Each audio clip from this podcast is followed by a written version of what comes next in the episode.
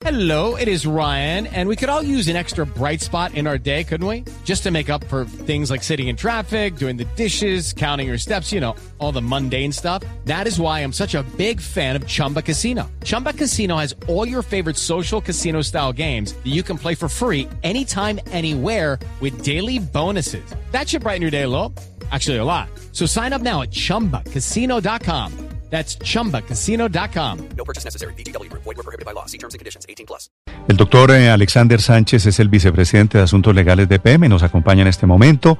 Doctor Sánchez, buenos días. Doctor Morales, muy buenos días. Un placer saludarlos a todos. Es un agrado estar con ustedes. Gracias, doctor Sánchez, por aceptar este diálogo. Claro. Primero que todo, quisiera preguntarle, ¿por qué una decisión de este tamaño, de esta trascendencia, no la consultaron, no la pasaron nunca por la Junta Directiva? Bueno, y, y tiene, tiene una respuesta de naturaleza jurídica y una naturaleza de, naturale- de política, digamos, en ese sentido. Yo me voy a quedar con la jurídica únicamente. Y cuando uno mira eh, lo- el estatuto que nos gobierna a empresas públicas en Medellín, que es el acuerdo municipal número 12 de 1998, en ninguna parte, en ninguna porción, en ningún dispositivo ordena que el señor gerente eh, pida ex ante un concepto previo, una autorización a la Junta para intentar algo legítimo y lícito como es una conciliación. En esa medida, pues, es responsabilidad únicamente del gerente eh, asumir, digamos, eh, lo- el costo de presentar este tipo de, escritos ante la Procuraduría General de la Nación. Entonces, es una respuesta de carácter jurídico. Las políticas sí no las conozco. Sí, ok. Pero estamos de acuerdo en que hay unas consideraciones jurídicas esta, la, la técnica es porque no tocaba, No, pero hay unas políticas de las que usted no quiere hablar.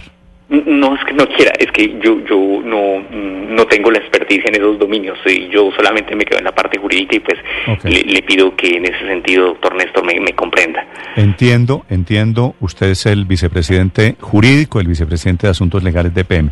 Doctor. Sánchez, ¿quiénes son los demandados? ¿Quiénes son los constructores de Hidroituango? ¿Quiénes son los interventores de Hidroituango que van a tener que responder por la demanda de 10 billones de pesos, digamos, para redondear?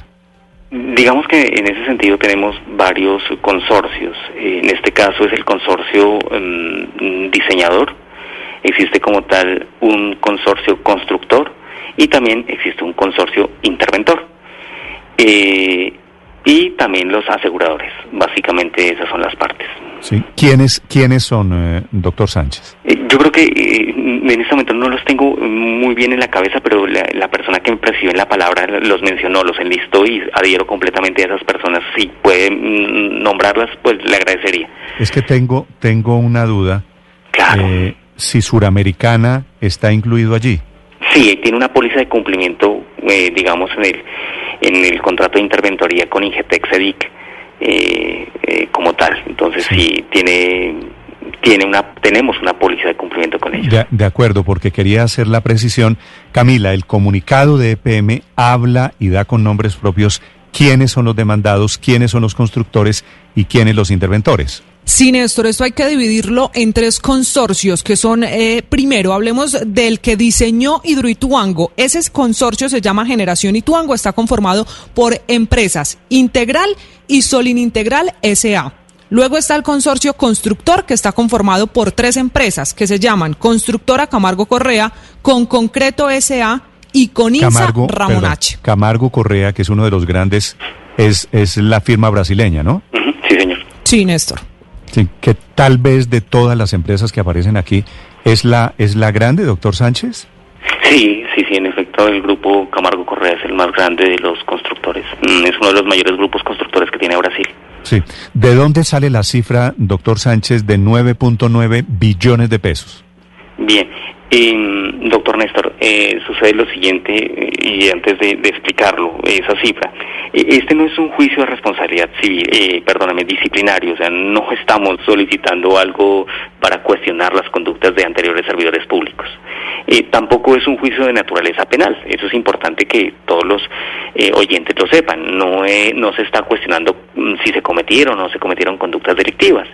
Esto es un juicio de responsabilidad civil, es decir, nosotros tenemos la obligación constitucional y legal como tal de reclamar por unos perjuicios donde hubo unas erogaciones de carácter de dinero público como tal. Ahora, eh, el punto también es bien importante, no es una facultad que eh, la organización y que el señor gerente y el señor vicepresidente tengan, es una obligación, eh, es una obligación acudir ante un tercero exante ante la Procuraduría, quien es el órgano rector competente para que tramite la conciliación, y si no es posible, pues ante un juez. Ahora, en cuanto a la suma que su merced me está preguntando, es importante determinar que hay unos costos causados y hay unos costos estimados. En lo que tiene que ver con costos causados, usted verá que después de la catástrofe del 28 de abril del 2018, eh, son erogaciones como, por ejemplo, eh, las turbinas, los rotores, eh, toda la infraestructura, casa de cavernas, casa de transformadores, todo el sistema auxiliar de desviación, pues digamos, se encontró deteriorado. Hasta hoy, EPM, e de manera responsable, ha asegurado esos gastos por ese daño emergente. Ahora, en cuanto al lucro cesante, que es importante mencionarlo, el lucro cesante, por ejemplo, es la, venta de energía que se estaba comprometida como tal o las garantías que la CREC le hizo efectivas a EPM. Entonces, eh, esos dos rubros básicamente eh, sumados eh, dan esa pretensión. Doctor Sánchez, EPM no es a la vez socio del proyecto Hidroituango y contratista del proyecto Hidroituango, ¿le encarga a EPM la construcción de, de, la, de la obra? Es importante aclarar, doctor Néstor, lo siguiente. Si su merced me lo permite, para ser un poco eh, sencillo en este tecnicismo tan, tan harto que es, pero lo voy a tratar de explicar de manera sencilla. Hay una sociedad que se llama Sociedad Hidroituango. Mm. Eh, ellos son, digamos, los dueños de la obra, inicialmente. Gobernación de Antioquia y EPM, básicamente. Básicamente sí, gobernación eh, que está en cabeza de IDEA, en cabeza del EPM, que también tiene una, una parte, y hay unas porciones minoritarias. Muy bien.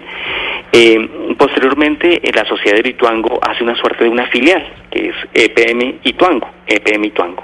Hace una suerte de decisión y eh, ustedes conocerán en el mundo del derecho algo que se llama contratos BOMT, que es como tal construir, operar, mantener y transferir.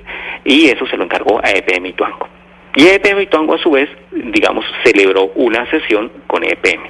Aquí, en la pregunta que su merced me hace, es bien importante decir lo siguiente.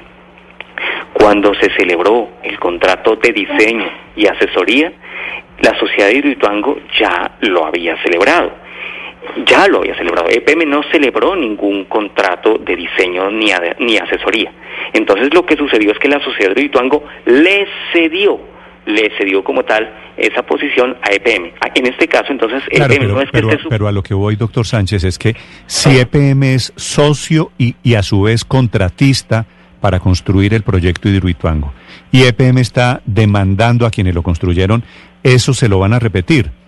Cuando, cuando llegue, si ganan la demanda, usted, cuando llegue la demanda, pues, pues los dueños de Hidroituango van a decirle a EPM, usted reconoce que el problema es de quien construyó Hidroituango. ¿Sabe quién construyó Hidroituango? Usted, usted EPM. Bien, entonces ahí hay un punto que es importante aclarar. Bien, dentro de los riesgos que se asumieron, doctor Néstor, entre la sociedad Hidroituango y EPM, se dijo que los riesgos de construcción como tal es de EPM. Esos riesgos son de EPM. Bien. Ahora, quien celebró el contrato de construcción es EPM. No es que subcontrató, es EPM el que contrata como tal con CCCI, con el consorcio eh, Ituango como tal. Él es el constructor. El consorcio, donde usted acaba de mencionar la firma brasilera, es el que construyó. Entonces, nosotros mal podríamos, eh, doctor Néstor, decir, no vamos a demandar al consorcio constructor a sabiendas con certeza que el día de mañana la sociedad de Ituango pues nos va a demandar a nosotros. Nosotros tenemos que demandar al constructor y decirle a la sociedad de Ituango, claro, es casi un cruce de cuentas. Venga, esa plata eh, la va a pagar CCCI, pero esa plata le corresponde a la sociedad de Ituango. Pero si usted se imagina, si nosotros solamente demandamos al diseñador, pues sería el peor de los mundos y el peor de los escenarios y me comprenderá lo que le estoy diciendo en ese sentido. Eh, doctor Sánchez, pero volviendo a la molestia de la Junta Directiva, es que la decisión que ustedes tomaron de entablar esta demanda sin consultar a la Junta es como si el presidente de la República eh, decidiera demandar, con el, con el gerente de Ecopetrol decidiera demandar, hacer una gran demanda multimillonaria sin consultar a su Junta. Y los miembros de la Junta en la carta incluso dicen que no solamente no los han tenido en cuenta en decisiones importantes, sino que dan a entender a la opinión pública que la Junta Directiva participó en esas decisiones cuando no lo hizo. Mm. Eh, ¿Por qué? ¿Por qué este trato a la Junta Directiva? ¿Por qué no la consultaron sabiendo que sería un paso fundamental en el gobierno corporativo? Claro, es, es, una unión inescindible, ¿no? La que existe entre lo que es un gerente con su junta. La junta es el órgano satelital de donde emanan todas las políticas, directrices, como tal, orientaciones. Y que en realidad el señor eh, gerente es el que recibe toda, todas esas, esas grandes líneas verticales. Y digamos que el gerente es el que pone en obra todo esto. Eh, pero yo, yo, de manera amable y respetuosa me permito manifestarle a su merced es que el acuerdo municipal, que es nuestra carta de navegación al interior de la entidad, eh, no obliga al señor gerente a que lo haga. Ahora, otra cosa que sí le deberán preguntar, digamos, a él o al señor alcalde es cuáles son las razones de orden político. Esas sí no las conozco, lo que yo le había expresado, Néstor. Pero desde el punto de vista jurídico, pues no hay ninguna obligación por parte del señor gerente de consultar a su junta directiva, por, porque pongámoslo de otra manera, si usted me lo permite, ¿qué hubiese pasado si hoy el señor gerente y el señor alcalde no demandan por un proyecto que inicialmente costó 9.2 billones de pesos y en la actualidad cuesta 16.2 billones de pesos? Pues sencillamente estamos ante una posible investigación disciplinaria, una investigación de carácter fiscal, porque en realidad en estos días, como usted lo sabrá, nos llega la caducidad. Es decir, no es posible acceder a la administración de justicia para que el municipio de para que el municipio de Medellín, quien es propietario de EPM, eh, ponga en conocimiento de un tercero para que valore las pruebas que nosotros legítimamente encontramos. Sí, doctor Sánchez. Hay un punto de la carta de esta mañana de la Junta Directiva de EPM sobre el que quiero preguntarle. Es el tercer punto de la carta. Dicen ellos, el querer dar a entender a la opinión pública que la Junta Directiva participó en dichas decisiones cuando en efecto no lo hizo. Mirando el comunicado que emite anoche EPM, dice que la determinación fue tomada por el alcalde Daniel Quintero como presidente de la Junta Directiva de EPM.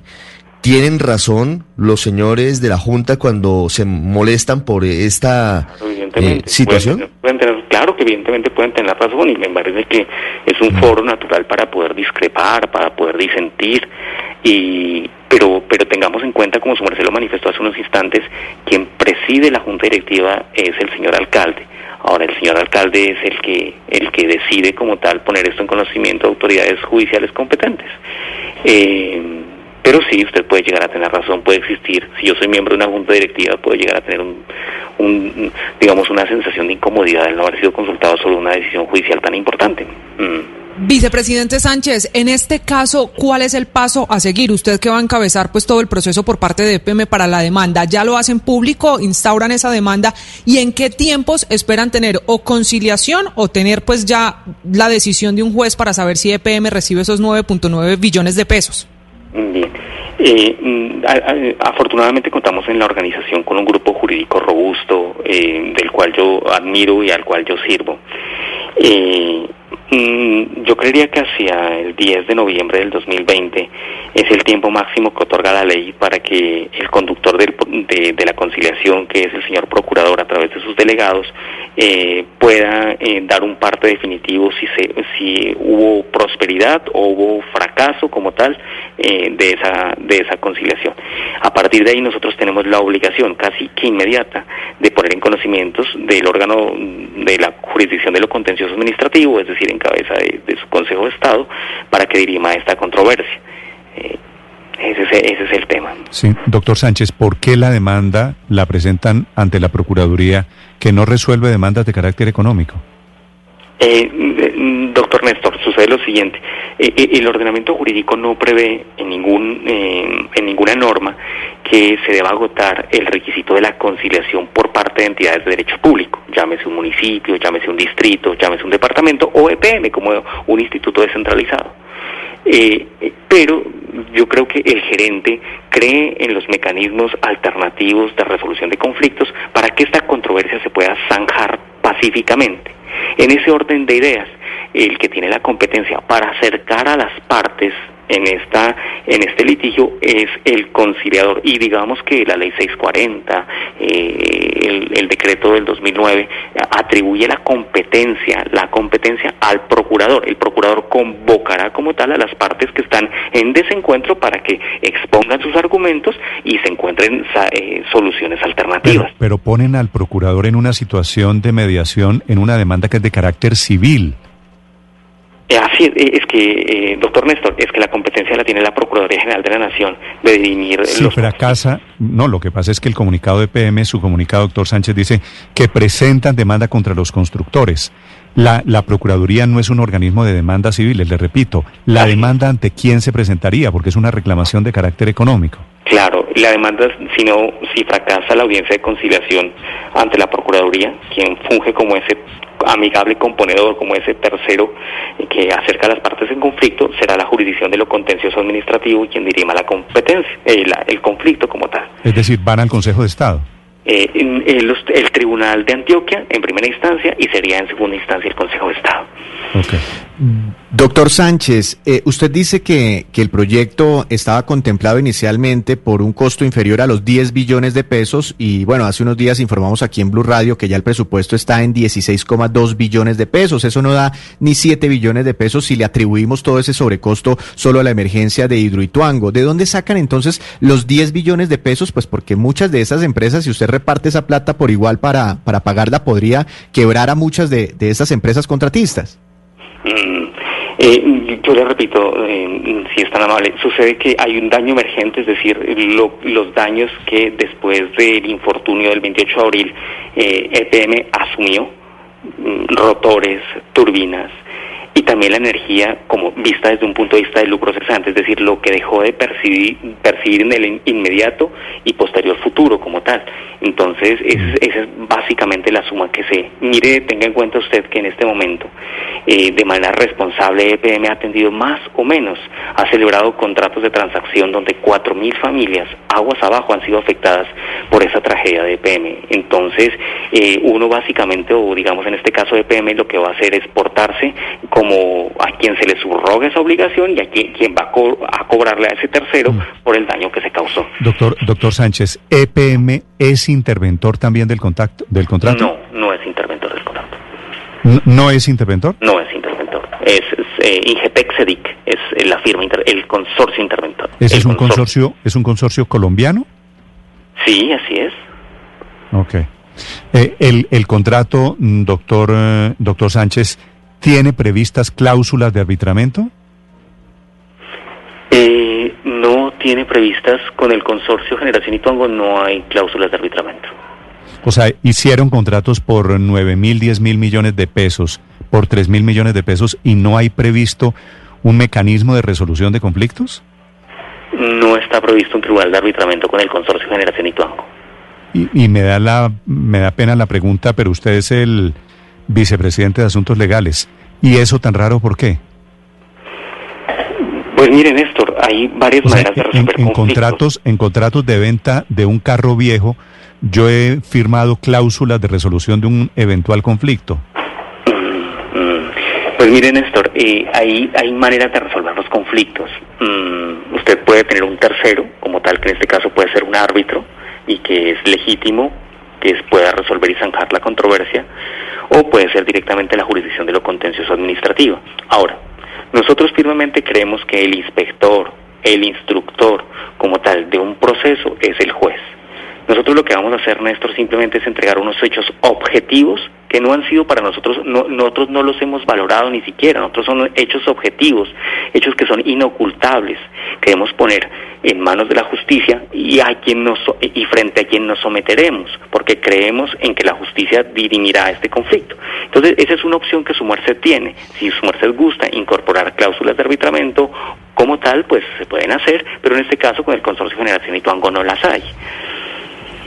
Sí, doctor Sánchez, bueno, supongamos que la justicia dirime el conflicto y le da la razón a EPM. ¿Qué posibilidad cree usted que tienen estos consorcios constructores de pagar?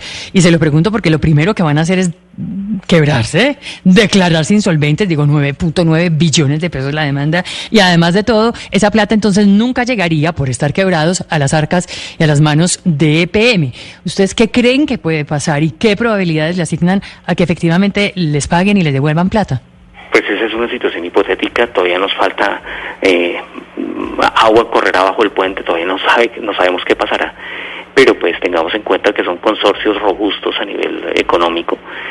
Eh, pero bueno, esa es una situación hipotética que todavía no la sabemos, ni siquiera yo me la he planteado, es una pregunta que está es una hipótesis por resolver. Muy bien, es el doctor Alexander Sánchez sobre esta histórica demanda, repito, gigante, más de 3 mil millones de dólares, en plata colombiana 10 billones de pesos, buscando, dicen ellos, el resarcimiento de los daños por la obra de Hidroituango. 7, 24 minutos. Gracias, doctor Sánchez, por acompañarnos. Gracias para ustedes, que estén muy bien, feliz día. With the Lucky Land slots, you can get lucky just about anywhere. This is your captain speaking. Uh, we've got clear runway and the weather's fine, but we're just going to circle up here a while and uh, get lucky. No, no, nothing like that. It's just these cash prizes add up quick. So I suggest you sit back, keep your tray table upright, and start getting lucky. Play for free at LuckyLandSlots.com. Are you feeling lucky? No purchase necessary. Void where prohibited by law. 18 plus terms and conditions apply. See website for details.